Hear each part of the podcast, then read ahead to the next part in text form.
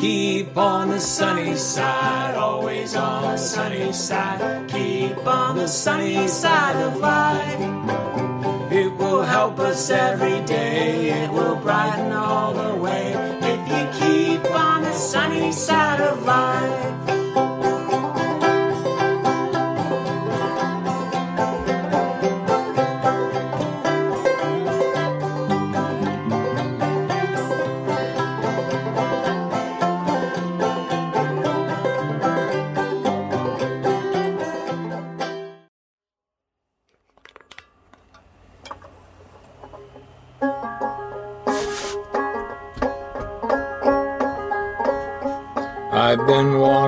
These dark valleys,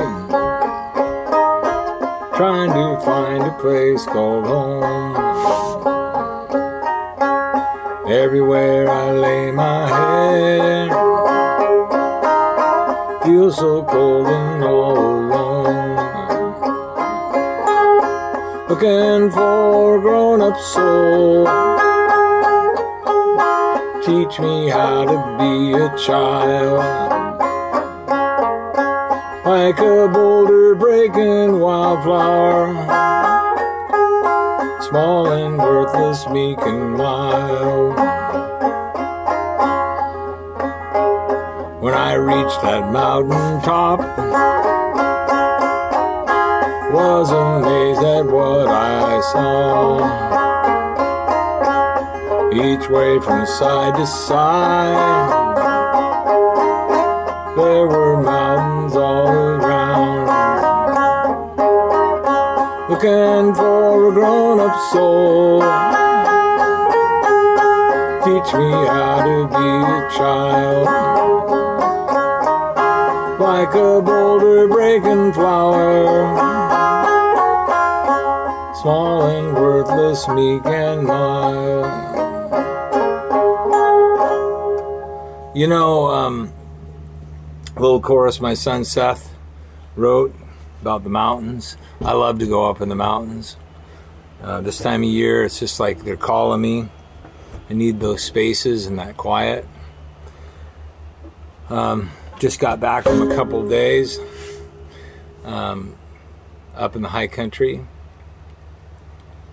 But I, and and so much of the time, I'm thinking about like the lessons that you learn through these travels of this walk, walking, you know, six, seven, or eight miles, and and uh, just thinking and looking around, and sometimes having a conversation. Because those mountains they have, they're not all they're varied, you know, and that is kind of like life. Life has mountains and it has valleys. And many of you were uh, have indicated in the last week or two that you are really serious about following Jesus. And if you are really serious about that, it's important that you know that your experience in following Him is going to have ups and downs. It's going to have mountains and valleys, and some of them will be much longer and much deeper and much higher than you ever imagined you know, if you think, if somebody told you this, or if you just kind of imagined that it will always be sunny and clear with wonderful views, and the terrain of travel will be not too rugged, you will be terribly disappointed. And you may not follow as far as you maybe thought you would.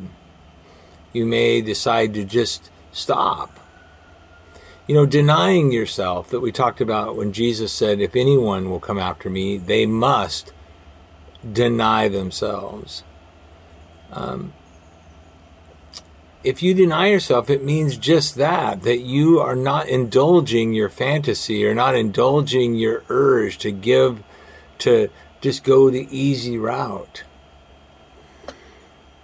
It means not indulging your urge to give up when it gets hard or to give in.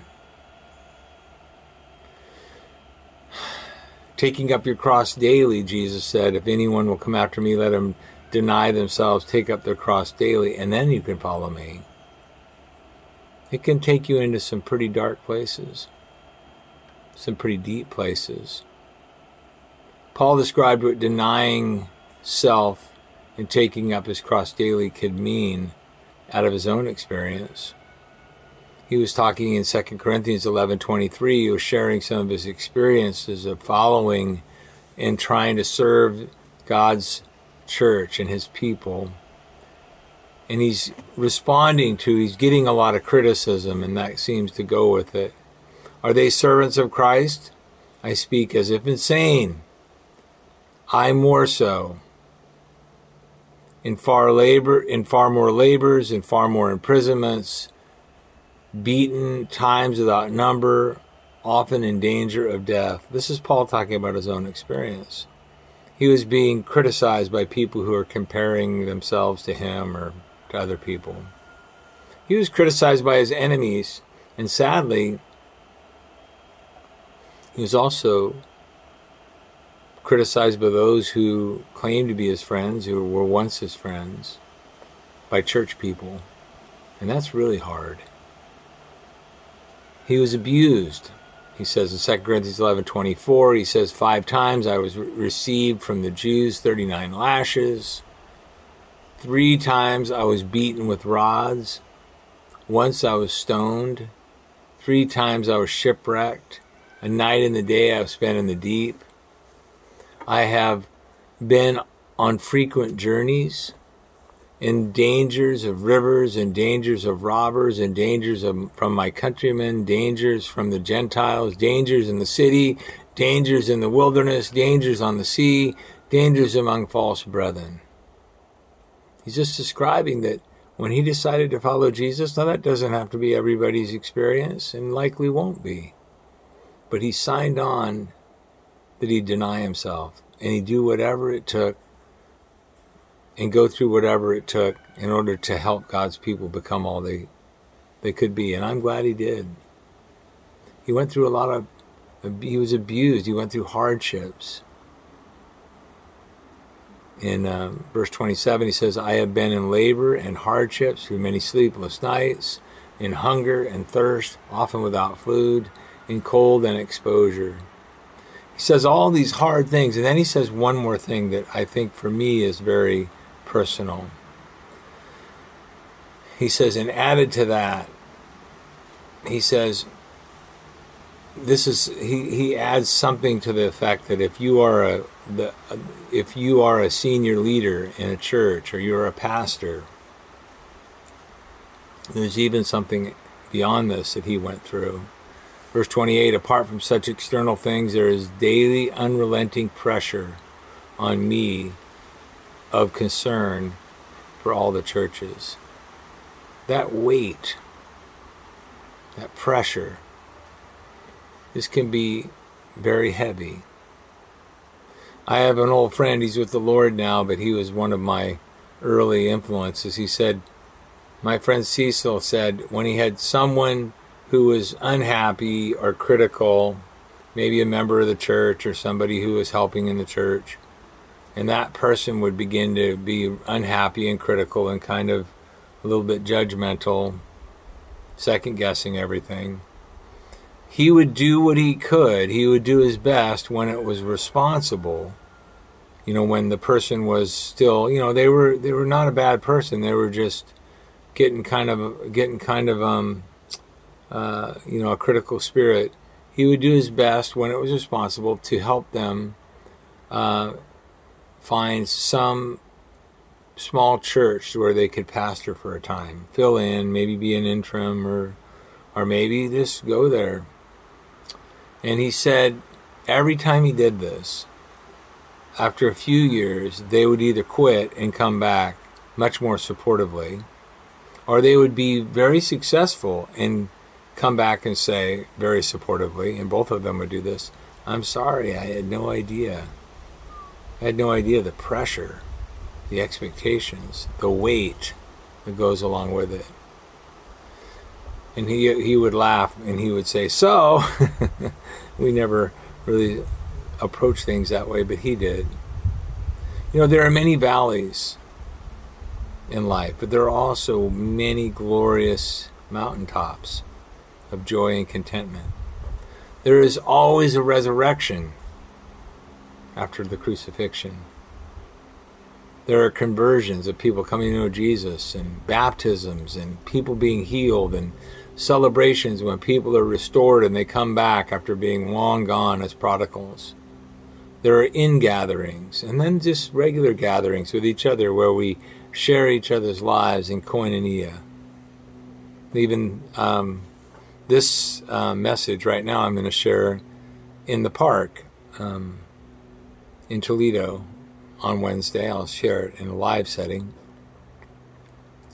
I want you to think about a mountaintop. Something that's really good that's happened in your life. Maybe it was your conversion experience, or maybe it's been something since. There'll be many, I hope. And as you go forward, don't forget when you're in that valley of mourning or loss or discouragement, what sights you saw on the peaks of joy. Don't forget that. Like the old saying is, don't forget in the darkness what you saw in the light. Don't forget what what views that you saw, what camaraderie you shared, even on the climb. Those special experiences with God for you alone. You know, the apostle John writes in John 1 John 3 1, See how great a love the Father has bestowed on us that we would be called the children of God, and such we are. For this reason, the world does not know us because it did not know him.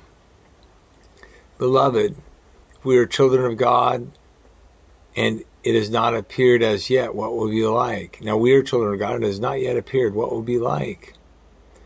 We know that when this happens, we will be like him because we will see him just as he is. You see, we're not there yet. We're not done yet. When you reach the mountaintop, I was amazed at what I found each way from side to side. There were mountains all around. There's mountains, more mountains. And everyone, and that's what we look for. We have a hope. And everyone who has his hope fixed on him purifies himself just as he is pure. That's what you do. There are many, many more mountaintops for you between here and that great last ascent. Because you remember what I keep saying. He loves you. He really does. And God will forgive you no matter what. And He is always inviting you and I to go further up and further in. There will be mountains and there will be valleys. But if you're in that valley right now, remember there's a mountain coming. Talk to you soon. I can't wait to share more about this on the weekend. God bless.